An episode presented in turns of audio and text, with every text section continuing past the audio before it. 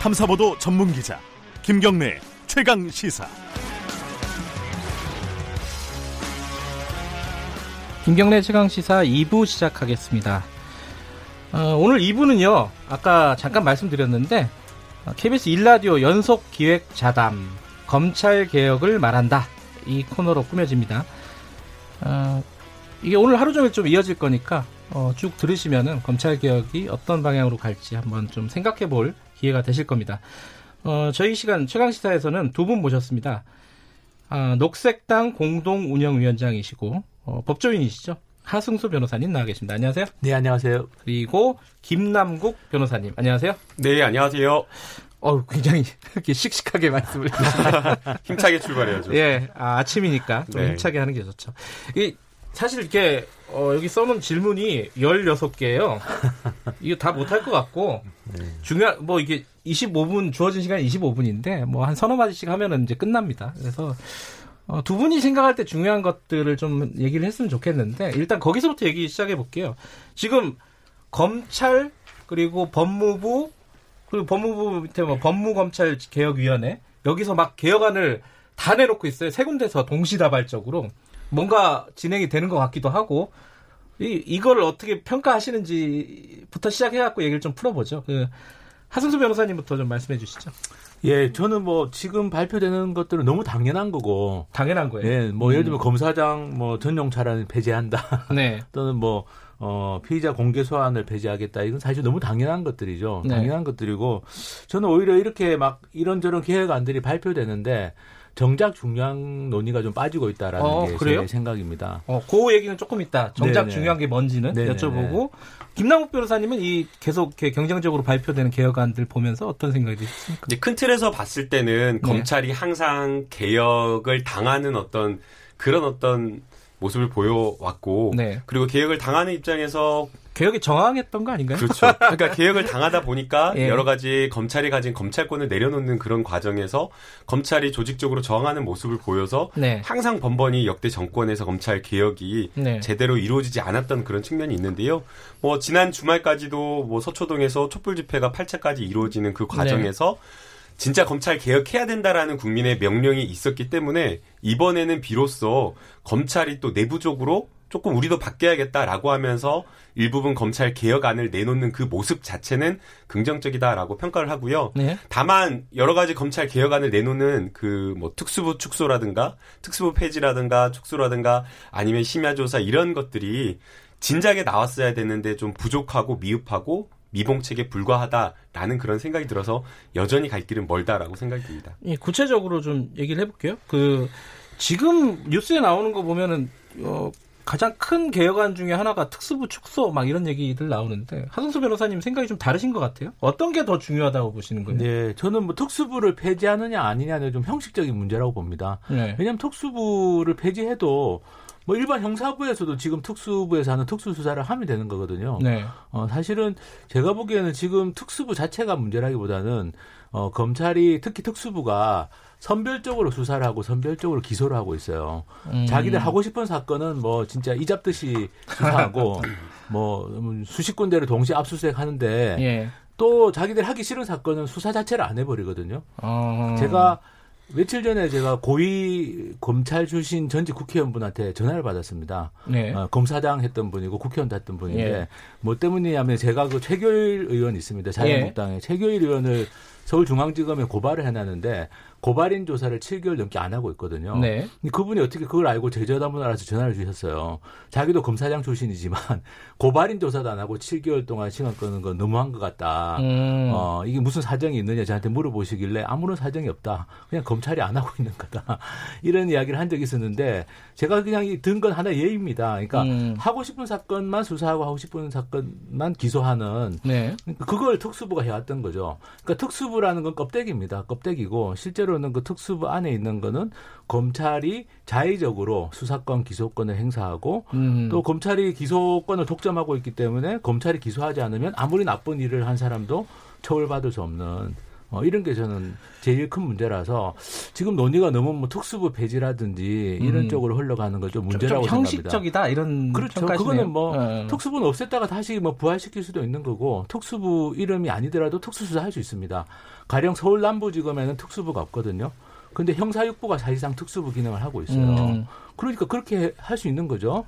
그러니까 저는 특수부 폐지냐 아니냐는 굉장히 좀 형식적인 이야기고 실제로는 검찰이 지금까지 누려왔던 그 막강한 어떤 수사와 기소권을 네. 자의적으로 행사해왔던 거, 예, 선별 수사, 선별 기소를 해왔던 거 이걸 어떻게 고칠 거냐가 검찰계의 핵심이라고 봅니다. 그 아까 최규일 의원 고소한 거나 고발한 거는 뭐, 뭐, 뭐예요? 그 장, 한참 논란이 됐던 왜 뉴욕에 출장 가서 아. 예, 그 스트릿바 출입했던 아, 그 건과 관련해 가지고 어쨌든 예. 그 최결 의원 출장 경비를 경북 영주시 지자체 예산으로 예. 갔다 왔거든요. 그 영주시장 공천권을 가지고 있는 국회의원이 영주시장을 대동하고 영주시 예산 지원받아서 갔다 온 겁니다. 그래서 이제 그걸 뇌물수수로 고발했는데 지금 7개월 넘게 고발인 조사도 안 하고 있는 거죠. 고발인 조사도 안 하고 있고 네. 어, 자기들이 하고 싶은 그러니까 검찰한테 잘못 걸리면은 이 잡듯이 이제 털리는 거고 그렇죠. 원하는 수사만 네. 하는 거죠. 네, 네. 저도 3주 전에 나경원 의원을 네. 똑같은 지금 조국 법무부 장관과 문제가 된 아들 그 논문 저자 네. 제일 저자 논문 포스터라고 지금 나경원을 주장하는데 그걸 고발을 해놨는데 압수수색을 안 해요. 음. 똑같은 아주 비사, 비슷하고 유사하잖아요. 그런데 네. 조국 법무부 장관 같은 경우에는 아예 청탁이나 이러한 사실이 드러나지 않았고 부탁했다는 음. 사실이 드러나지 않았는데 자유한국당 나경원 원내대표 같은 경우에는 아예 청탁받은 사람이 부탁받은 사람이 실험실 사용하게 해달라고 부탁을 받았다고 인정을 했고 나경원 의원도 인정을 했어요. 그런데도 불구하고 수사기관이 꼼짝조차 안 하고 있다라는 거. 그래서 저도 하승수 변호사님처럼 그 부분에 대한 어떤 검찰권의 굉장히 자의적인 어떤 행사에 대해서 굉장히 공감을 하고요. 그럼에도 불구하고 지금 예. 일단은 보이는 것은 특수부 수사기 때문에 예. 특수부를 줄이고 특수부를 줄이는 것만으로는 저는 안 된다고 보는 게 아까 하승수 변호사님도 말씀을 했지만 특수, 특수부를 폐지한다, 축소한다라고 네. 해가지고 형사 5, 6% 돌려요. 네. 그리고 나머지 뭐 세 곳에다가 특수부를 놔두는데 문제는 어떤 큰 사건이 있을 때 파견 검사, 파견을 검사를 파견하는 형식으로 해가지고 특수부 수사를 언제든지 확대할 수 있기 음. 때문에 이게 저는 문제라고 보이고요.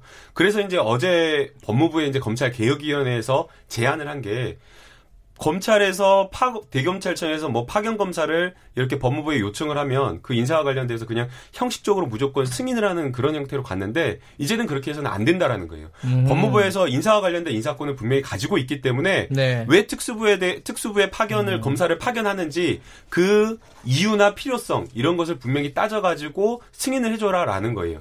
그렇게 되면 인사권을 가진 법무부가 특수부 아하. 수사에 대해서 내용이나 필요성이나 이런 부분을 들여다보고 파견을 파견을 통해 가지고 이 검사 파견을 통해 가지고 충분히 어느 정도는 통제할 수 있다라고 저는 보이는 겁니다. 아, 인사권을 좀 제대로 행사해도 실질적으로 네, 실질적으로 네. 행사만 해도 상당 부분 어떤 폐해를 좀 줄일 수 있다. 근데 그 하, 하 변호사님 제가 좀 궁금한 거는 이 검찰이란 조직도 자체적인 어떤 룰이 있고 어, 할 일들이 있지 않습니까? 그러면 자기 할 일들을 좀 정할 수도 있고 재량이라는 게 있잖아요. 근데 뭐 어, 이 사건이 더 중요하니까 이 사건에 일단 집중하자. 뭐 조직적으로 뭐 그럴 수 있는 것 같은데 그게 어, 어떤 식으로 통제가 가능한지 그게 좀 궁금해요. 어, 사실은 이제 검찰이 지금 예를 들어서 어떤 사건에 대해서는 네. 명백하게 범죄 혐의가 있어도 기소를 안 하면 네. 사실은 방법이 없습니다. 방법이 없는데 이제 항고할 수 있지 않나요? 항고 재항고라는 네. 제도가 있어요. 근데 그것도 결국 고등 검찰청 대검찰청입니다. 아, 결국 그것도 검찰에서 네. 한다. 예. 그렇, 그렇기 때문에 이제 저는 고발을 좀 많이 해본 편인데 고발을 해보면 그냥 네. 항고 재항고하면 다 기각돼요. 대체로 특히 이제 음. 이런 정치인과 관련된 사건이나 네. 뭐 부패 사건들일수록. 네. 근데 이제 그래서 이제 필요한 게 뭐냐면은 재정 신청을 전면적으로 확대하자. 음. 어, 지금 그건 고소, 법원에서 하는 거죠. 예, 재정 신청은 이제 검찰에서 그렇게 다 기각을 해도 법원으로 갈 수 있는 게 재정신청 제도입니다. 네. 그래서 법원에서 한 번 더 판단을 받을 수 있는 건데요. 음. 사실은 재정신청을 고발인은 지금 원칙적으로 못하게 돼 있습니다. 네. 못하게 돼 있는데 예를 들면 그런 제도를 손보는 게 굉장히 중요하죠. 음. 그리고 공수처 국회에 가 있는 그 공수처법 음. 어, 같은 제도들. 그러니까 저는 결국에는 검찰 개혁이 되려면 네. 어, 지금 현재 나오는 여러 가지 개혁안들도 다 뭐 의미는 어느 정도 있지만 네. 결국 중요한 개혁은 입법을 통해서 저는 할 수밖에 없다고 봅니다. 지금 네. 말씀하신 거는 입법 사항인가요? 그렇죠. 예. 음. 재정 신청을 전면적으로 확대한다든지 예. 공수처법을 설치한다든지. 공수처법은 이미 올라가 있고. 네, 예. 그렇습니다. 이제 예. 그리고 뭐 또뭐 뭐 지금 검경 수사권 조정법도 국회에 올라가 음. 있는데 사실 그런 저는 그런 입법을 통해 가지고 검찰의 어떤 그런 자의적인 권한 남용을 네. 소지를 없애는 게 저는 그게 지금은 핵심인데 그래서 너무 이제 이게 지금 좀 뭐랄까 이제 좀 부분적인 개혁들에 음. 좀 초점이 맞춰져 있는 물론 이제 입법 사항은 국회에서 다뤄야 되는 거니까 네. 뭐 검찰청이나 법무부 자체적으로 할 수는 없는 겁니다만 어, 저는 조금 사회적 관심이 여론의 관심이 이제 국회에서 입법을 통해서 개혁해야 되는 좀 큰 틀의 검찰 개혁에도 좀 더 관심이 많았으면 좋겠다. 저는 생각합니다. 크게 두 가지가 필요하다고 예. 생각이 드는데요. 첫 번째는 외부적으로 이 검찰이 가진 이 무소 불위의 이 권력 자체를 분산시켜야 된다고 생각됩니다. 분산? 네, 예. 그래서 이제 이 부분은 제도적으로 패스트트랙에 태워졌기 때문에 수사권 조정 등을 통해서 해결이 가능하다고 생각이 들고요. 예. 그다음에 이제 두 번째는 내부적 통제 장치, 국민에 의한 통제 장치가 필요하다고 생각이 되는데요. 이게 수사라고 하는 것 자체가 외부로 잘 드러나기가 어렵습니다. 그래서 음. 내부에서 들여다보지 않는 이상, 내부에서 보지 않는 이상 잘 이게 문제가 있는지 없는지를 알기 쉽지가 않다라는 그런 생각이 들기 때문에 우선 내부적 통제 장치가 필요하다고 생각이 들고요. 그다음에 이제 두 번째는 여러 가지 위원회를 통해 가지고 뭔가 이렇게 감독하고 관리하고 통제하겠다라고 하는데 이거 위원회 저는 신뢰하기 좀 어렵다고 봅니다. 음. 위원회 여기 다 위촉돼 보신 경험 있겠지만 검찰에 아는 사람, 법무부에 아는 사람 결국에는 그들만의 리들끼리끼리 될 가능성이 높고요. 네. 또 이렇게 저렇게 하다 보면 결국에는 정치적 논리, 위원회의 논리, 법무부에 아는 그런 어떤 것들의 논리가 개입될 여지가 있기 때문에 저는 국민의 좀 통제가 필요하다고 생각이 됩니다. 그래서 만약 정말 위원회가 위촉이 된다라고 한다면 그냥 일반 소양 있는 국민들 정말 그런 국민들이 참여해가지고 위원회 업무 본다고 하더라도 법률 전문가인 변호사들 이런 사람 들어가지 않는다고 하더라도 그분들도 충분히 그런 어떤 심의라든가 회의라든가 이런 걸 통해 가지고 토론을 통해서 올바른 결정을 내릴 수 있기 때문에 저는 오히려 통제되지 않을 수 있는 그런 위험성이 낳는 국민의 통제가 좀 필요하지 않나라는 그런 생각이 듭니다. 아까 내부적인 어떤 통제 같은 경우는 감찰 뭐 이런 걸 말씀하시는 건가요? 네, 지금 감찰 기능도 사실은 거의 뭐 무의미하다 할 정도로 제대로 되고 있지 않거든요. 이번에 그 얘기 나왔잖아요. 어제 그저 법무검찰 개혁위원회에서 감찰 법무부가 실질적인 감찰권을 행사하라 뭐 이런 얘기잖아요. 네, 저희가 뭐 변호사들 상담을 해보면요.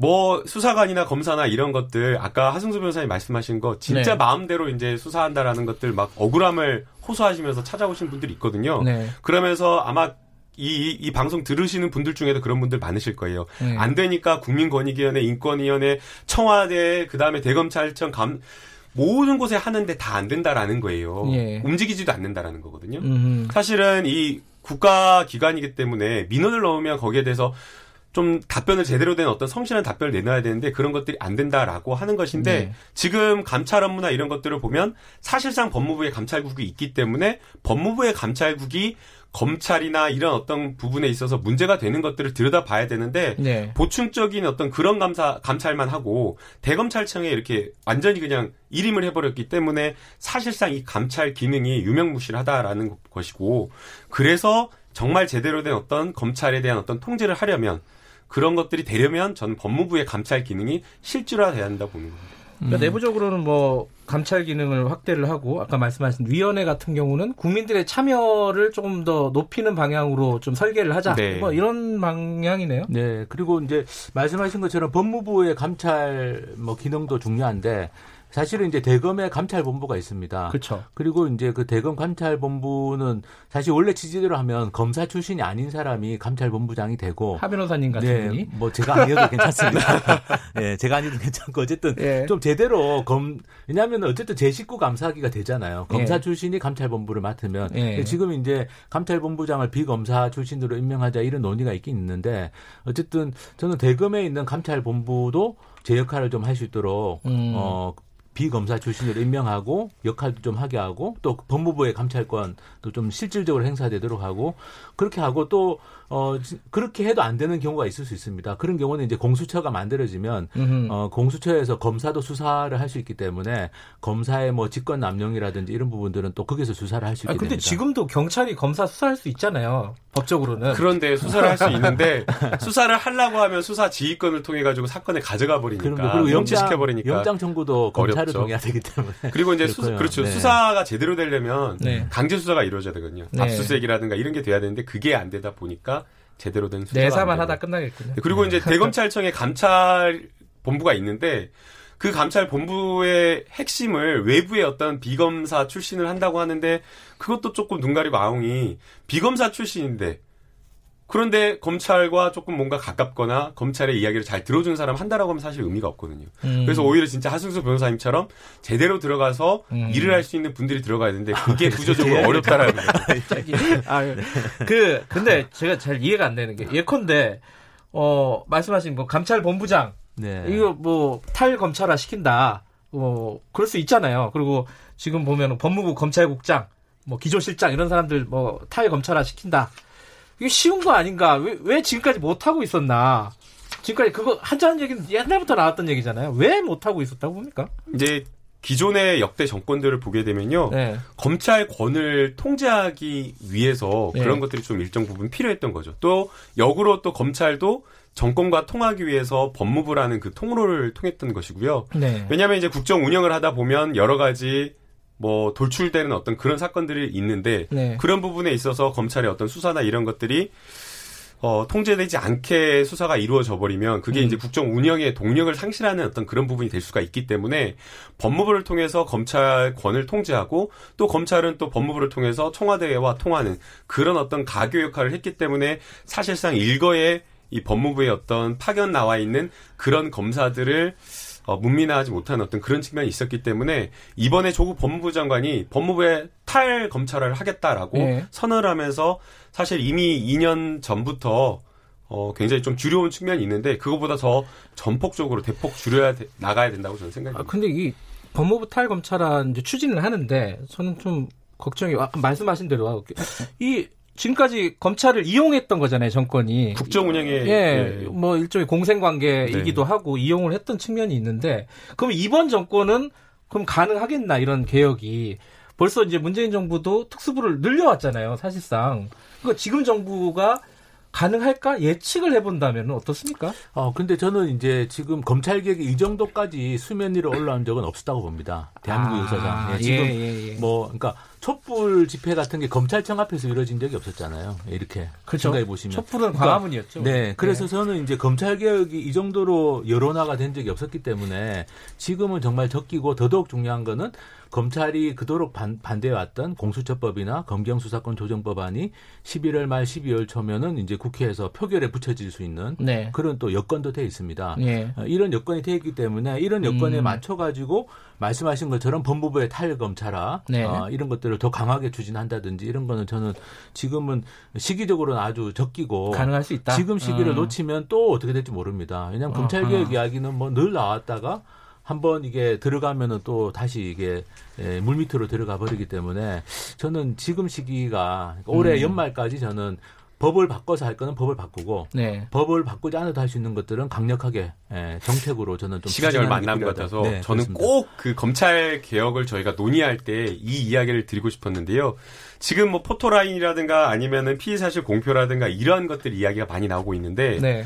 그리고 이제 뭐 특수부 축소라든가 사실은 이런 것들은 일반 국민들이 체감하기 어렵습니다. 신문에서나 나오는 그런 어떤 이야기들이고요. 그렇죠. 큰 어떤 큰 이야기 어떤 네. 그런 것들이고 사실은 어떻게 보면 기득권이나 특권층에만 해당되는 이야기입니다. 그래서 저는 오히려 검찰 개혁이 갈 때 국민들이 체감할 수 있는 그런 방향으로 가야 되는데요. 그 중에 하나 나왔던 것이 심야조사 이런 금지인데 음흠. 그런 것들이 더 많이 나와야 됩니다. 이런 심야조사나 일반 일반 국민들도 해당이 될 수가 있거든요. 네. 그래서 뭐 압수색이라든가 이러한 것들이 너무 무차별적으로 막 늘어나가지고 컴퓨터라든가 모든 어떤 집안에 있는 아니면 사무실에 있는 것들을 다 싸그리 압수색하는 이런 것들을 제한하는 문제. 네. 그리고 또는 뭐 참고인이나 어떤 사실 사건과 관련되어서 관계인을 조사하는데 사실 어떻게 보면 공범 관계에 있는 피의자로 불러서 될 수도 있는데 참고인을 불러갖고 피의자로 전환될 수 있다라는 식으로 압박 수사를 해가지고 유리한 어떤 진술을 만들어낸다라거나 음흠. 아니면 또는 검찰이 이게 피의자의 방어권 행사에 굉장히 중요한 게 기록의 열람 복사거든요. 네. 이 열람 복사를 허가를 해줘요. 그런데 허가를 굉장히 늦게 해준 겁니다. 1, 2주 뒤에. 음흠. 그럼 이런 것들도 굉장히 피의자한테는 피의자의 방어권을 제한하는 문제이거든요. 근데 이런 부분에 있어서 검찰 개혁에 논의가 제대로 되지 않았고 사실은 이런 부분은 또 기자 기자분들이나 또는 뉴스나 이런 부분이 잘 다뤄지지 않고 오히려 굉장히 큰 문제들 음. 어떻게 보면 일반 국민들이 실감하기 어려운 문제들만 다뤄졌기 때문에 오히려 이런 부분에서 일반 국민들이 형사 절차에서 경험할 수 있는 그런 문제들에 대한 검찰의 개혁 방안이 조금 더 집중되고 조금 더 언론이 좀 조명을 했으면 좋겠다라는 생각이 듭니다. 이 말씀하신 대로 어 일반 국민들은 사실 검찰청에 가볼 일도 별로 없어요. 그 평생에 한번 가볼까 말까 한 곳이라서 이런 말들이 다 이게 약간 뜬구름 잡는 얘기 같은 느낌이 있어요. 사실은. 근데 말씀하신 대로 국민들의 어떤 권익을 보장할 수 있는 방향으로 최대한 좀 밀착해서 맞습니다. 개혁이 이루어졌으면 좋겠다. 평범한 국민들이 체감할 수 있는 음. 그런 어떤 조사 방식의 여러 가지 어떤 검찰 개혁안이 나와야 된다라고 저는 생각이 듭니다. 그런 지금 이게 공수처 이런 것들도 사실 큰 얘기지 않습니까? 좀 말씀하신 김남국 변호사님 말씀처럼 이렇게 어 뭐랄까 이 피부에 닿는 어떤 개혁 같은 것들은 뭐가 있을까요? 저는 요번에 그 임은정 검사님이 그 국감 국정감사 나가서 뭐 말씀도 하고 행안위에 나와서 예. 예. 어제도 제가 그 임은정 검사님 페이스북 보니까 또 그 하나를 올리셨더라고요. 예. 그게 뭐냐면은 그 검사 이의 제기권이라는 겁니다. 아. 어, 그러니까 이거는 뭐, 어, 뭐 많은 국민들에게 피부에 와닿지는 않을 수 있지만 굉장히 중요한 건데요. 왜냐하면 검찰 조직이 아시는 것처럼 상명하복이 굉장히 강한 조직이고 그런데 이제 그 일선 검사가 평 검사가 부당한 지시를 받았을 때 네. 이의를 제기하고 어, 이 항의도 할 수 있어야 되는데 네. 지금 이의 제기권이라는 게 법에는 들어가 있습니다. 그런데 대검찰청 내교를 통해 가지고 네. 사실상 이의 제기권을 무력화시키고 있다 그런 음. 내용을 어제 그 임원정 검사님이 페이스북에 올리신 걸 저도 봤는데 네. 근데 이런 게 이제 정말 중요한 문제죠. 왜냐하면은 검사는 수사를 제대로 하려고 해요. 네. 시민의 입장에서 어, 근데 위에서 이제 부당한 지시나 압력에서 뭐 수사를 하지 말라든지 아니면 뭐 어떻게 하라든지 수사 방향에 대해서 할 경우에는 검사가 이의 제기할 수 있고 이래야 되는데 지금 그걸 사실상 못하게 막아놨고 예. 이의 제기와 관련된 모든 자료들을 공개하지 못하도록 그렇게 대검찰청 내규가 되어 있다는 겁니다. 음. 그래서 이런 것들은 사실은 어 정말 뭐 굳이 국회에서 법률을 고치지 않더라도 네. 검찰청 내규를 바꿔가지고 풀 수 있는 문제고요. 그래서 저는 좀 이런 문제, 에, 이런 문제들도 좀 짚어봐야 될 거라고 생각합니다. 저는 그 네. 이문정 검사 말씀하신 검찰 검사의 어떤 이의제기권을 실질화하는 부분도 중요한데요. 국민 이의제기권을 좀 확실하 실질화해야 된다고 생각이 듭니다. 오. 어. 항고를 할 수가 있는데요. 예. 항고를 한다고 하더라도 사실상 거의 항고가 받아들이는 경우가 부족합니다. 네. 그래서 이 항고 제도를 조금 더 실질화해가지고 정말 고소를 했을 때 억울한 고소인 피해자가 있어서는 안 된다라고 저는 생각이 네. 들고요. 거기에 대해서 이게 사실 많은 것들이 제대로 수사를 하고 있는데 설명이 충분하지 못해가지고 문제가 되는 경우가 많습니다. 음. 그러니까 만약 항고를 했거나 아니면 고소를 하고 불기소 처분을 받았다라고 한다면 아니면 기소 처분을 받았다라고 한다면 검사 검찰청에 충분한 설명 의무를 부과하는 게 중요하다고 생각이 됩니다. 음. 진짜 고소인이 이해가 안 됐다라고 하면 왜 도대체 이런 결과가 나왔는지 어떠 어떠한 증거에 의해서 이런 결과가 나왔다라고 와. 하면서 충분하게 그 사건 관계인에게 설명하는 이런 절차가 있어야 되는데 띡 하나 그냥 A4 한 페이지도 한 페이지도 안 되는 그냥 반 페이지 3분의 1 페이지 되는 정도로 이러이러 해가지고 불기소 처분한다라고 하면 고소한 음. 입장에서는 피해 당했던 입장에서는 뭐, 너무 억울하기 때문에 예. 이런 부분에 대한 국민의 어떤 이의제기권을 실질화하고 거기에 대해서 충분하게 설명할 수 있는 법 제도적 어떤 장치가 좀 필요하다고 네. 봅니다. 오늘 말씀 중에는 어, 두 분이 의견이 그 부분에서 좀 일치하는 것 같아요. 그 선별적인 수사, 선별적인 네. 기소 이 부분을 어떻게 통제하고 네. 국민들에게 친절하게 설명할 것이냐. 설득력 있게 이 부분은 좀 어, 뭐랄까요 주의 깊게 좀 지켜봐야 될 것 같습니다. 시간이 역시 짧네요. 여기까지 듣겠습니다. 고맙습니다, 두 분. 네, 네 감사합니다. KBS 일라디오 연속 기획 어, 검찰 개혁을 말한다. 오늘 하루 종일 어, 이어지니까 많은 관심 부탁드리고요. 2부는 여기까지 하겠습니다. 잠시 후 3부에서 뵙고요. 일부 지역국에서는 해당 지역 방송 보내드립니다.